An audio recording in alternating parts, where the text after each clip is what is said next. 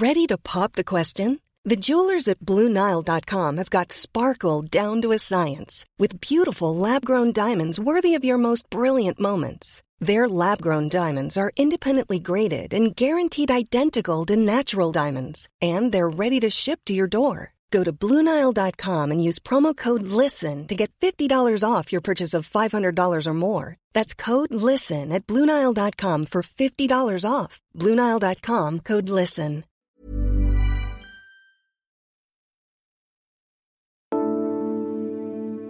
A young girl sits on the steps of a dirty stoop, clutching a teddy bear in her arms. As the camera slowly zooms in, her blue eyes stare sadly at the viewer, and a voice starts to speak in German. She lives with little access to nutritious food, the narrator says. 49 million Americans are living with food insecurity, it goes on. America needs Germany's help now. The video went viral last year, Americans incredulous that things were so bad at home that Germans saw them as charity cases.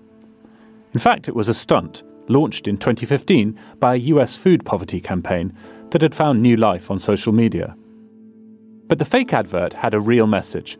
Among industrialized nations, America has consistently had one of the worst child poverty rates.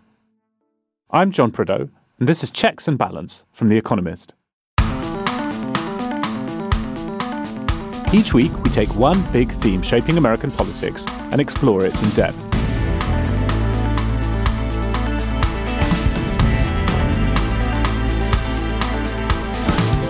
Today, how did America find the answer to its child poverty problem and then abandon it?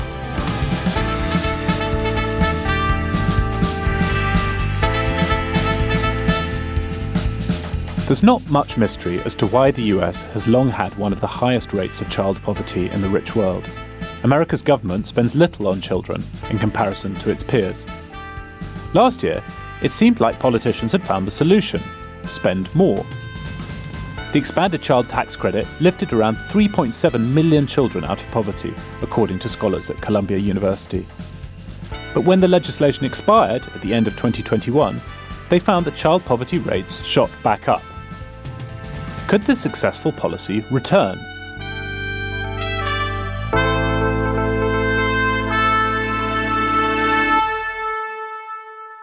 With me to discuss all of this are Charlotte Howard and Idrees Kahloon. Idrees, it's been a big week. Yes, I got married this weekend. Uh, so it's been a real whirlwind. We had a three, four day, really, uh, affair in Kentucky, which is where I grew up. Um, you know, Pakistani weddings uh, go pretty hard. So we are back in DC now and we are fairly exhausted. I have to say, it's really too bad that we are in audio form because the pictures from the wedding are absolutely incredible. I feel like we should make this into a TV show just so we can show pictures of Idrees's wedding. Yeah, I, I just um, asked my family group chat for the photos they took because we took none. And my mom just, just sent 30 pictures of Alice, my wife now, and, and like none of me. Um, so like I, I just like make cameos occasionally. Anyway, uh, you know, it's good. Uh, you have to get used to that. Well, we're obviously delighted for you guys. The, the sound you hear now is the sound of hearts breaking all over Kentucky and, and 49 other states. um, let's switch gear. Idrees, this is an awkward turn in the podcast, but you have been reporting on poverty, in particular child poverty in America, for as long as we've been working together. Um, you wrote a special report on poverty in America a few years ago. It's an area of particular interest to you. And we thought that this would be a great time to do a podcast on child poverty in America because America recently undertook this gigantic experiment with introducing a brand new child tax credit, which was incredibly effective, uh, and then withdrawing it. And so we wanted to get the lessons of this, really. You've written about this subject in this week's Economist, and one of the people you talked to for that piece was Senator Michael Bennet. So, so why did you go talk to Senator Bennet? America just went on a big natural experiment with child allowances. Um, after Joe Biden became president, he signed in March 2021 the American Rescue Plan, which included, uh, for the first time ever, monthly payments of child allowances. And those started in July and they went on for about six months. And then they stopped. And the plans to continue them uh, floundered along with the rest of the president's agenda, which he had packed into a, a piece of legislation called Build Back Better. And to make sense of that experiment, I wanted to talk to Michael Bennet. He's a Democratic senator from Colorado who has been championing this sort of policy for many years, um, well before uh, it became reality once COVID struck and the president signed the American Rescue Plan.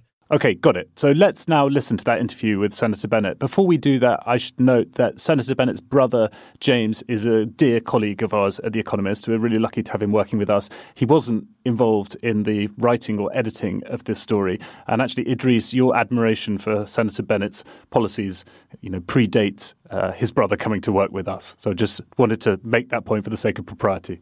Uh, yeah, that's right. Um, and so Senator Bennet spoke to me from his slightly echoey office in D.C. And we started out by talking about why child poverty is such a big issue uh, in a country as rich as America. I would say that we have had such a high rate of poverty because we've essentially treated America's children like they're someone else's children. I think that we have had a set of policies that have imagined that in our capitalist economy that it somehow naturally results in there being upward mobility. And and the reality for the last 50 years has been quite different from that. We have some of the lowest economic mobility of any country in the industrialized world. And the people that pay the highest price for that are kids who through no fault of their own are born to families at the bottom of that economic ladder. And several years ago, I mean, a number of years ago, a father son team, Bill and David Harris from New York, came to see me and said, We think we have an elegant solution to the issues that you're trying to work on. And that was what became the enhanced child tax credit. And when you proposed it, um, I think the idea was almost thought of as, as utopian. How, how did we get from there to what happened in the American Rescue Plan? Where you know it kind of became reality. I think what happened was COVID happened. I hate to say it. I wish that that we we could have simply looked at the fact that we were 38 out of 41 industrialized countries in terms of the depth of our childhood poverty. I wish that we could have understood that the poorest people in America are our kids, and that we have a tool that we could use to fix that. And that would have been enough, but it wasn't enough. And you're right, a lot of people thought this was craziness. I mean, I ran a totally unnoticed campaign for president on this idea. You know, I thought it was a, a, policy that would have far greater effect on our country than many of the policies that were articulated in that Democratic primary. Uh, I didn't get any traction there, but I but I think what happened was COVID came and people understood just how rough it had been on working people and this turned out, again, to be an elegant solution to the problem. And by then, we had gotten signed up the vast majority of Democrats in the Senate and Democrats in the House. And Joe Biden, actually, by the end of his presidential campaign, was running on it as well. And so, that with a little bit of work, obviously, we were able to get it into the American Rescue Plan and once that was in effect and and you know the monthly payments started of 300 a month for young kids and 250 a month for for older kids we saw for a period of 6 months what the policy looked like in practice and did it live up to the expectations that you had for it? It did. I think it was a huge success. And by the way just months before the, the first monthly payment there were a lot of people around here saying you're never going to get the irs to make monthly payments. It'll never work. This will be a disaster it wasn't a disaster. They missed, you know, some of the poorest people at the beginning that are hardest to reach. We always knew that was going to be an issue. I set up folks all over my state to try to go out and find the poorest people to get them signed on. But I think it was a massive success. The one thing in common I heard over and over and over again from mostly moms, but not only moms, was that it was dramatically reducing the stress in their households of course, the, the converse of that is is not so encouraging. When the monthly payments lapsed in in January, as you might have seen from scholars at Columbia, they estimate that the number of kids in poverty probably went back up considerably, maybe by as much as forty percent again. why haven't the efforts to extend the policy beyond its you know temporary implementation succeeded and what do you think the cost of that will be i think the cost is going to be enormous to our society I mean, childhood poverty of course the cost to the children is going to be huge but the cost to the society childhood poverty costs us a trillion dollars a year columbia university also did a study early in all of this and they were they were estimating that the child tax credit would have an 8x return because of the money. Instead of spending the money mitigating for the effects of childhood poverty, you're actually reducing the effects of childhood poverty. Having been a school superintendent, I don't need an economist to tell me that that's true. I mean, you can see it every single day in a school district where kids are not eating or not able to get extracurriculars that other kids have. I mean, there are all kinds of dimensions to this. Beyond that, I think it's a huge cost to our democracy as well. Democracies cannot persist with the kind of income inequality that we have and the lack of economic mobility that we have forever. It is true that children have no lobbyists in Washington, D.C., and that may be one of the reasons why you know, I've been there on the floor late at night when people are breaking their back at the end of the year before they go home for the holidays to make sure rich people's tax cuts are extended, to make sure tax cuts for the largest corporations are extended. When it when it came to children living in this country, Washington just went home.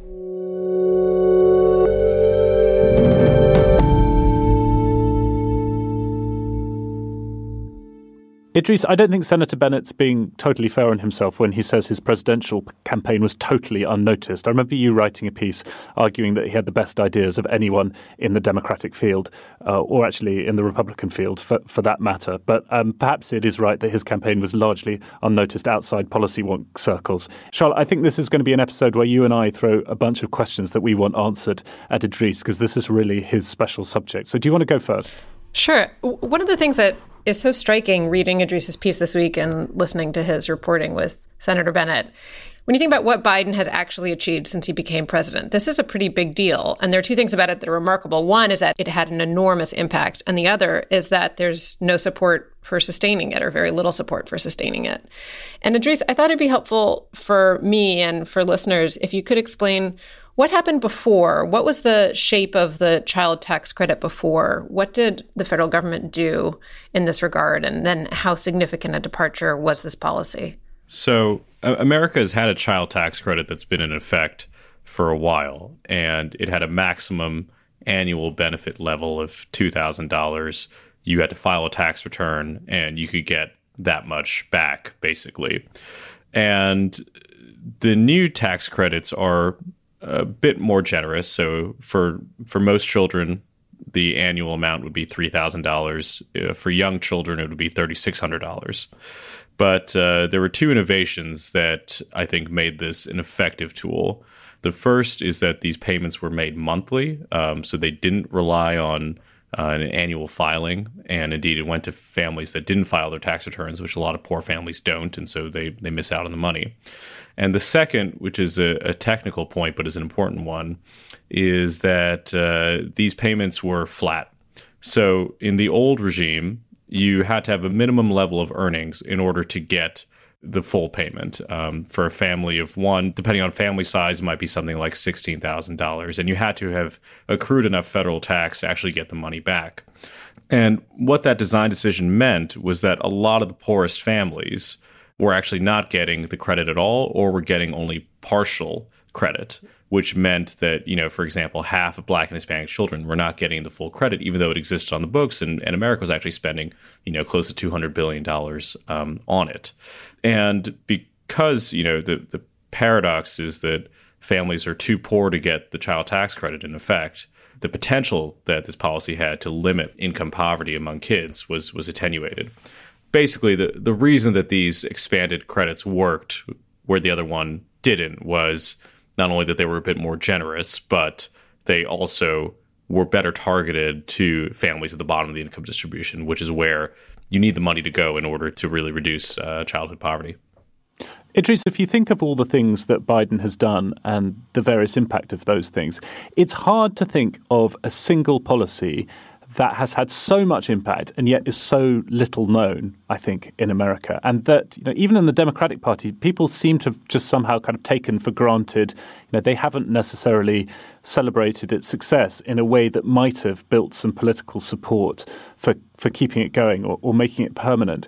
And I, I guess another thing that's striking is that often we associate the federal government with really clunky implementation of new policy programs, right? I mean, that was particularly the case with Obamacare, but not only. And yet, from your reporting, the implementation of this one went really well, which is a surprise. We don't often talk about things, big new projects that the federal government has undertaken going smoothly. Yeah, the, the IRS managed to, within three months, start making monthly payments. And basically, a tax enforcement agency became a, a welfare agency of sorts. Um, and you know the implementation, given that reality, was uh, was relatively smooth, and um, this achievement got lost amid all the other things that they wanted to do. And because their legislative agenda floundered, people have the perception that they haven't done um, very much good for, for the country. When in fact, I think that some of the accomplishments that they did have, they didn't really pause to to crow about as much as they might have. And uh, we'll we'll get to the politics of this, I, I think, a bit later. But uh, I also think that you know some of the success was lost amid fear of inflation and too much spending and, and all the other things, and so this this just got lost amid amid the, the hail of that. We'll find out how the child tax credit changed the lives of some families in the Bronx in a moment. But first, thanks for choosing to listen to Checks and Balance. If you like us, I think you'll really like an Economist subscription if you don't have one already. Not only will you be able to read Idrees's piece on child poverty in America and the child tax credit, you'll also have unlimited access to all of our journalism. Our editor in chief, Zanny, and our Russia editor, Arkady, were in Kiev last week interviewing President Vladimir Zelensky in his bunker. You'll be able to hear that interview on the Economist Asks podcast. Charlotte and Idrees, what else did you like from this week's weekly edition or from the podcasts? I thought that Alexandra Suich Bass's special report on Florida, a special report being a 10 page in depth look at all aspects of a given topic. I thought that it was really excellent and helps provide a window into a number of really big challenges facing America, both politically and in terms of policy. I just thought it was a fascinating look into one state as a way to understand America more broadly. Yeah, it's a great piece. And Florida is a subject that I think we'll be discussing on next week's podcast with Alexandra. Economist.com slash US pod is the link to subscribe. You'll find it in the notes for this episode.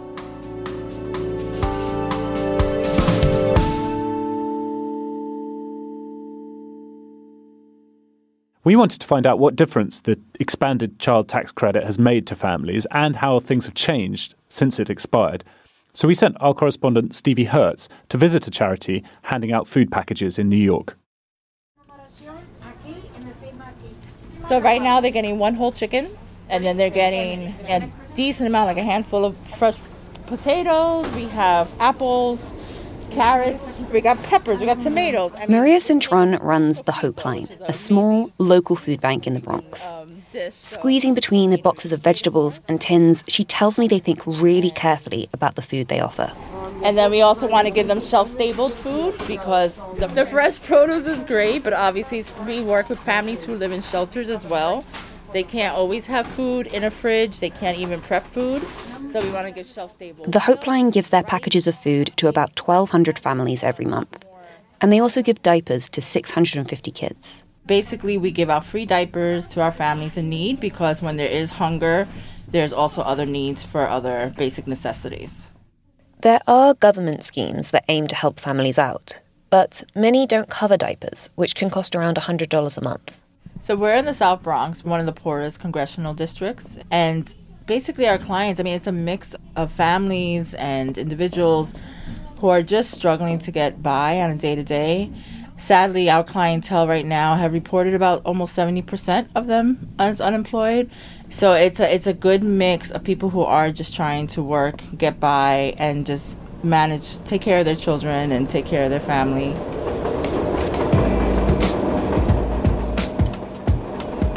The Hope Line is run out of a storefront, right underneath the 5 train, which rattles past every few minutes.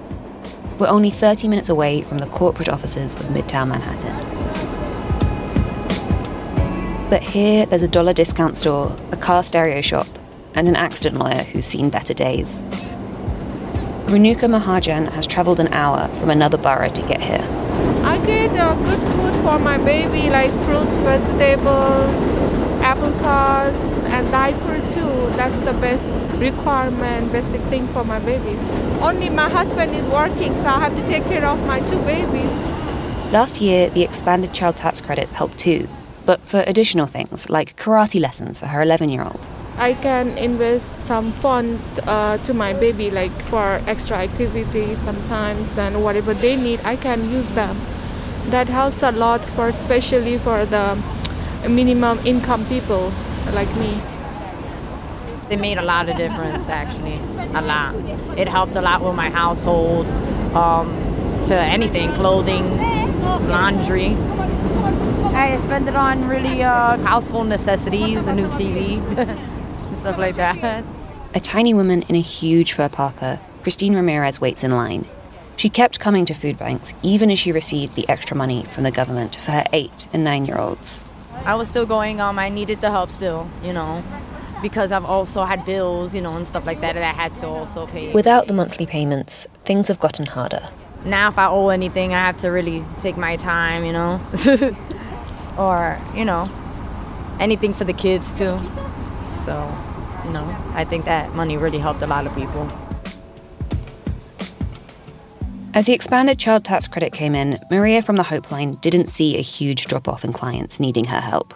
I think it did relieve that that stress for them, thankfully, and so they would still rely on us and still depend on our services.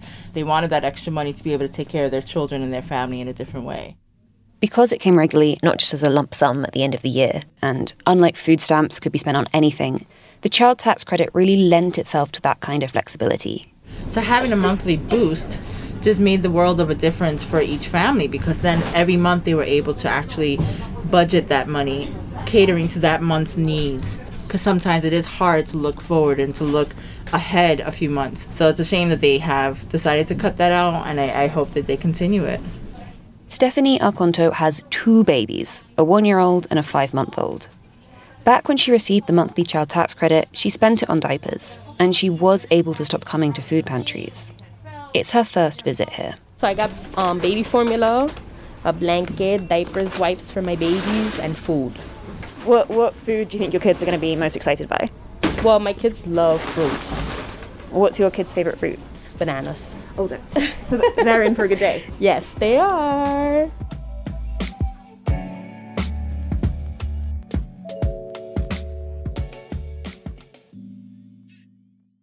Idrees, before we talk a bit more about the effect that the child tax credit had on the lives of American families at the bottom of the income ladder, can you tell us a bit more about poverty measurements? I mean, we've asserted already that America ranks poorly when it comes to the share of children living in poverty compared with other rich world countries. How do we know that? What are the best measures? Can you give us a user's guide?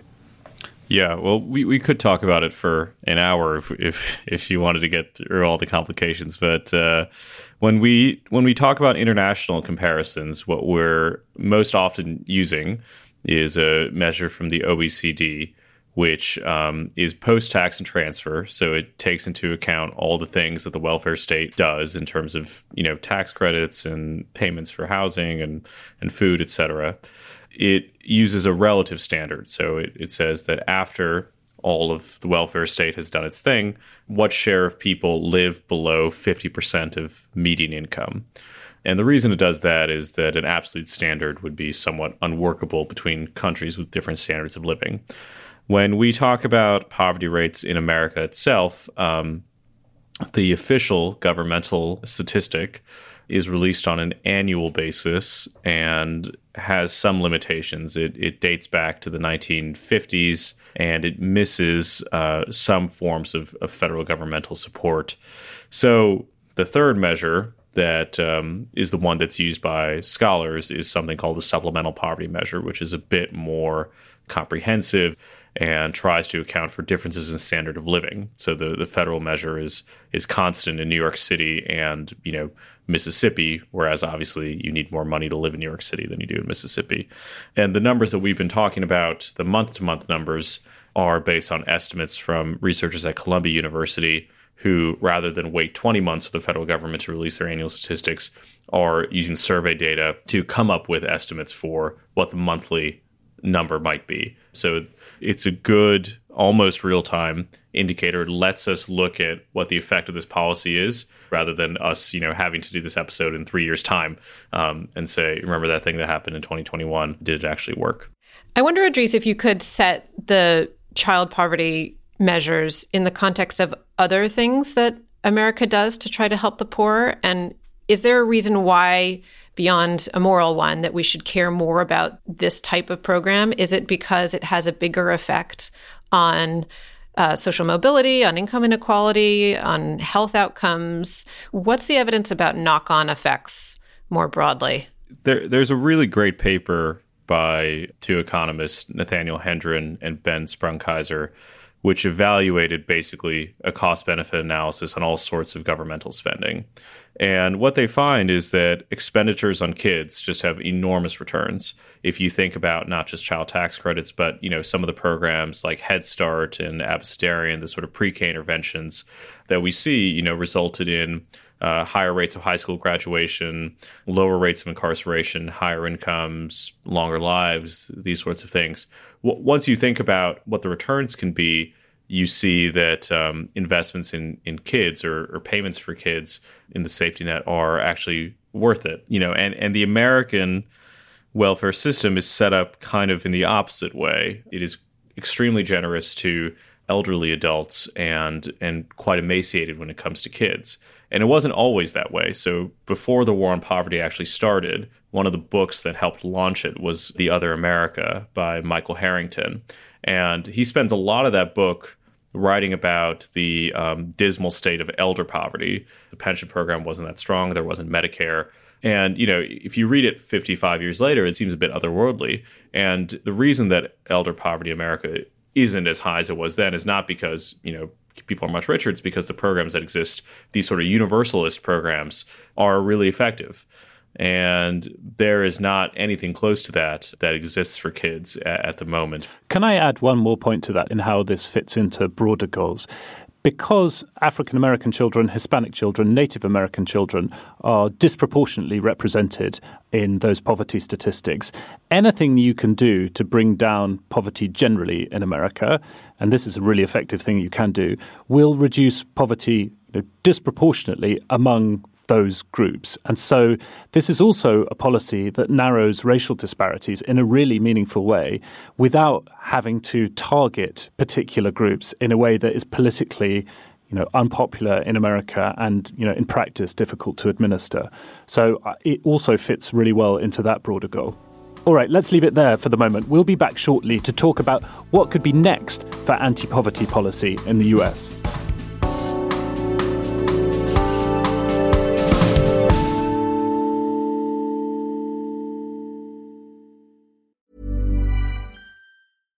Ready to pop the question? The jewelers at BlueNile.com have got sparkle down to a science with beautiful lab grown diamonds worthy of your most brilliant moments. Their lab grown diamonds are independently graded and guaranteed identical to natural diamonds, and they're ready to ship to your door. Go to Bluenile.com and use promo code LISTEN to get $50 off your purchase of $500 or more. That's code LISTEN at Bluenile.com for $50 off. Bluenile.com code LISTEN. So, Idrees, as Michael Bennet was the originator of this policy, you're going to take us back to your conversation with him. Yeah, I, I wanted to contrast the relative success of the policy in terms of its stated goals and its political fortunes, which I think were quite a bit worse. And I wanted to get his sense of why the messaging was frankly quite bad in the hail of COVID and the hail of everything that's been going on, it's hard for people to to understand even where the child tax credit was coming from, what it was, you know, the fact that it was expiring or not expiring, what they could do to help keep it. I mean, I have no doubt that ultimately we're going to end up making this permanent policy in the United States. I have some hope even that that will be bipartisan. My friend Mitt Romney has a version of the bill that's very similar to mine, except for the pay fors, which are different. And we got to keep plugging away. I mean, I'll say the good news is we saw that that it worked for six months, you know, and what what was theoretical is no longer theoretical, and we saw that it did the things that I said it would do, and on top of that, it's very clear that it did not disincentivize people from working, and that's data that we had from other countries, but now we've got it from six months in the United States. Looking forward, where do you see a permanent extension or a, a, longer extension of this policy coming from? Do you see it in a bipartisan deal struck with Senator Romney or something else? I haven't given up on the idea that we could somehow get it done during reconciliation, even though I have not persuaded uh, Joe Manchin of the wisdom of this policy. And I wish that he he doesn't have to take it on faith anymore. We've got six months of data. We've got other data that has come out since we first had the debate that shows either there's no effect on work or there's a benefit to people being able to work. I think in the long run, it probably will be working with Mitt Romney and others, Sherrod Brown and, and, and others to get it over the finish line here uh, for, and, and to make it permanent. That's another thing, I guess, is we're saying. I, have had conversations with my colleagues, including Manchin, you know, who had originally, I, I at least had understood that he was accepting this for a year. That turned out later not to be true, or, or there was some confusion or mistake about that. But I said to him at the time, Joe, look, I, you know, he's saying, look, if you're going to have this, you should pay for it. I'm happy to pay for it. I mean, and I, I would say, let's extend it for 10 years and let's pay for it. And I can't think of anything we could do that would make more of a return on our investment than this. And in my mind, our goal should be to end childhood poverty in the United States. Nonetheless, if I if I caught you correctly, you you retain your optimism. I do, I do. I think this is the. I obviously am biased, and I'll. But this that that six months was the most successful uh, domestic policy initiative in generations in this country. I think ultimately we're going to create a t- set of tax policies in this country that recognizes that we've got a different kind of economy right now, and that none of us was really sent here to Washington to to create more income inequality in this country. And meanwhile, the really unfortunate part of this, from my perspective, the really unfortunate part of this is that every day the kids that are going to school all over America, just like the kids that were in the Denver public schools when I was there, by and large, they're trying to do their best. You know, they are trying to do their best.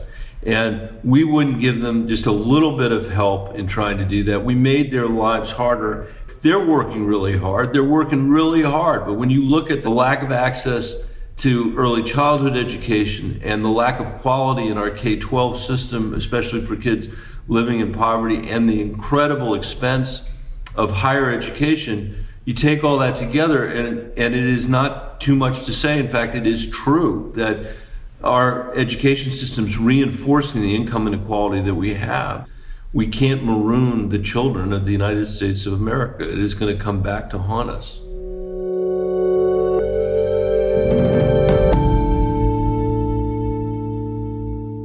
Idrees, there are a few things that I find striking about this policy. One, how effective it was. Two, how quickly it's been ditched.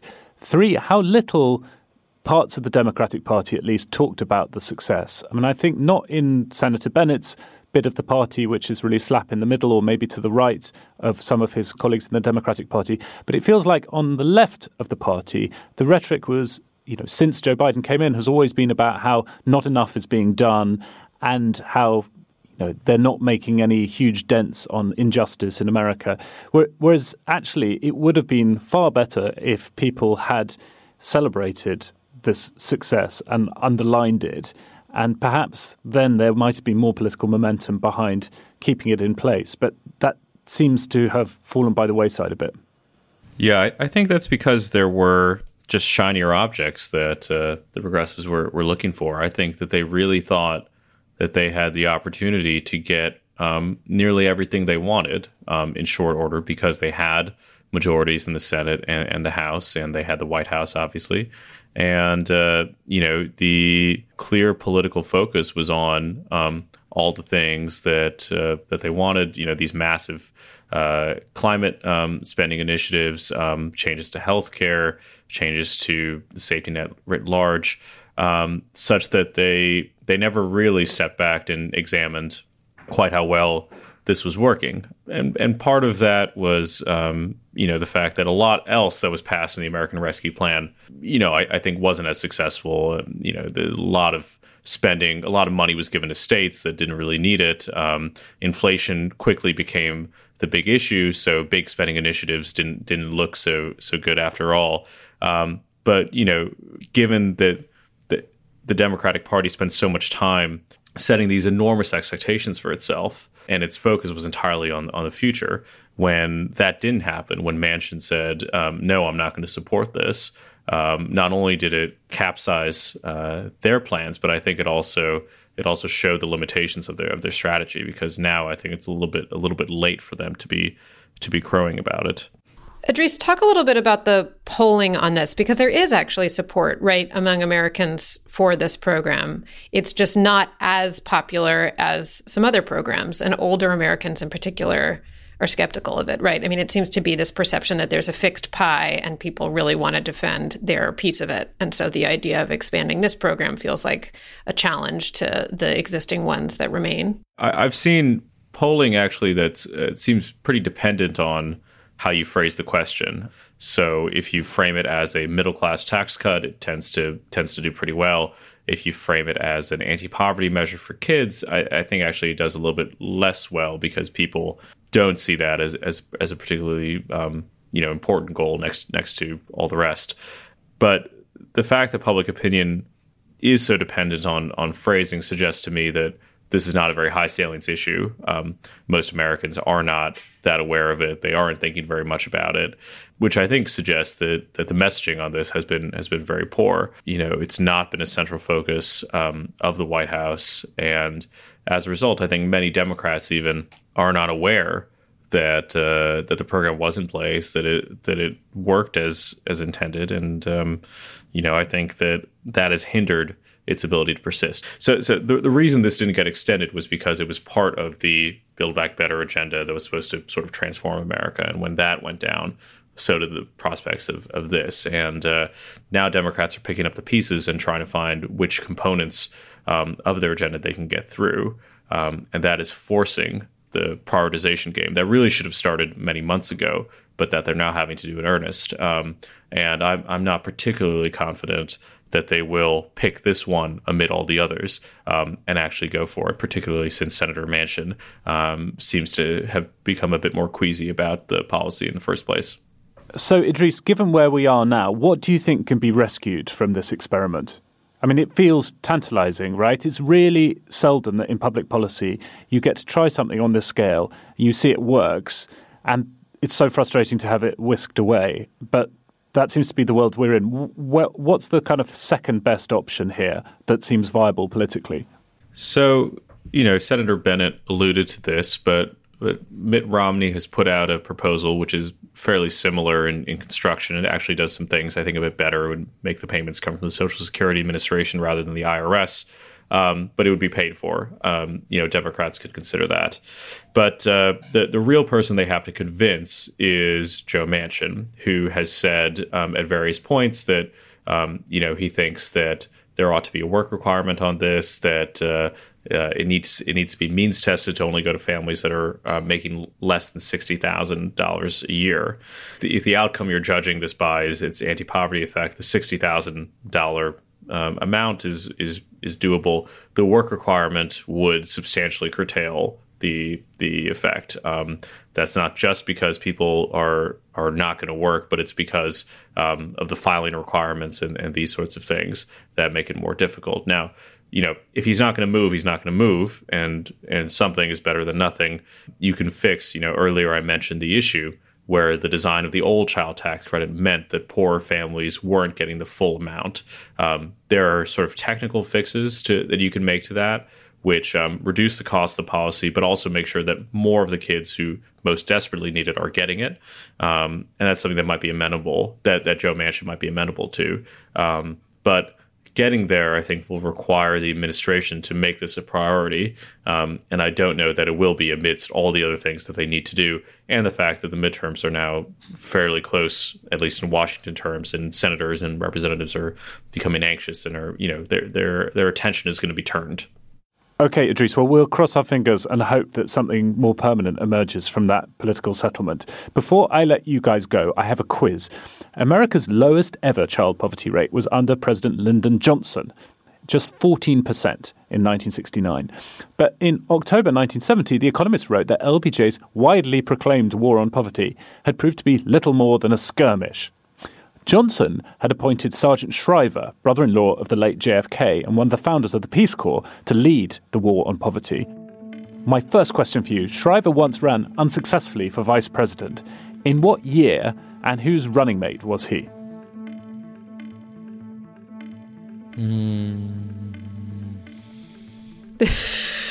Just deafening silence. Um, I don't know. Maybe he wouldn't have been. Sorry, I don't know. I have no idea. Can I just take a take a guess? Take a wild guess. Okay, fifty-two. And Hubert Humphrey. That seems too early, but I don't know. Too early? I don't have anything better. Tell us, John. You are right, Charlotte. 20 years too early. It was 1972 with George McGovern. Ah. McGovern and Shriver lost spectacularly to Richard Nixon and Spiro Agnew after the Progressive Democrats were tarred with the counter slogan acid amnesty and abortion for all. That was also an election where a lot of Democrats of the sort of Bill Clinton era um, cut their teeth campaigning and concluded that it was a mistake to ever try and campaign to the left of the American people. Um, and that gave you some of the sort of third way democratic movement that came along in the 90s. Anyway, question two. One of President Johnson's lesser known contributions was to proclaim the third Sunday in June as Father's Day. Who is the oldest living presidential child, i.e., child of a president, and of what state was she First Lady? Hmm. These are super tricky, I've got to say. If you can get, you know, if you get either of them, you uh, get double points. Mm-mm. Oldest living presidential child.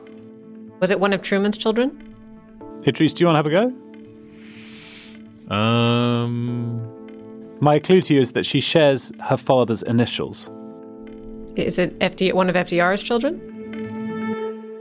It is, in fact, one of LBJ's children, his eldest daughter, Lynda Bird Johnson, who is named after LBJ and his wife, Lady Bird, who was first and later second lady of Virginia because she was married to that state's governor, Chuck Robb. So if anyone listening at home got that, then please give yourself a high five because I think that was a, a harder quiz than, than we usually give. Idrees, it's good to know that you're mortal when it comes to quizzes, or perhaps you're just a little worse for wear after your week of wedding festivities. I don't think so. I think that was right in line with our usual skill level required. well, we tied. Um, thank you, Charlotte. Thank you, Idrees. Thank you. Thank you. Thank you to our producers, Harriet Noble, Stevie Hertz, and Amika Nolan, and to our sound engineer, Nicola Rofast. If you like the podcast, then please let people know and leave us a rating and a review. You can get in touch with us via email. The address is podcasts at economist.com. In the meantime, thanks very much for listening. Stay safe and stay sane. We'll have more checks and balance next week.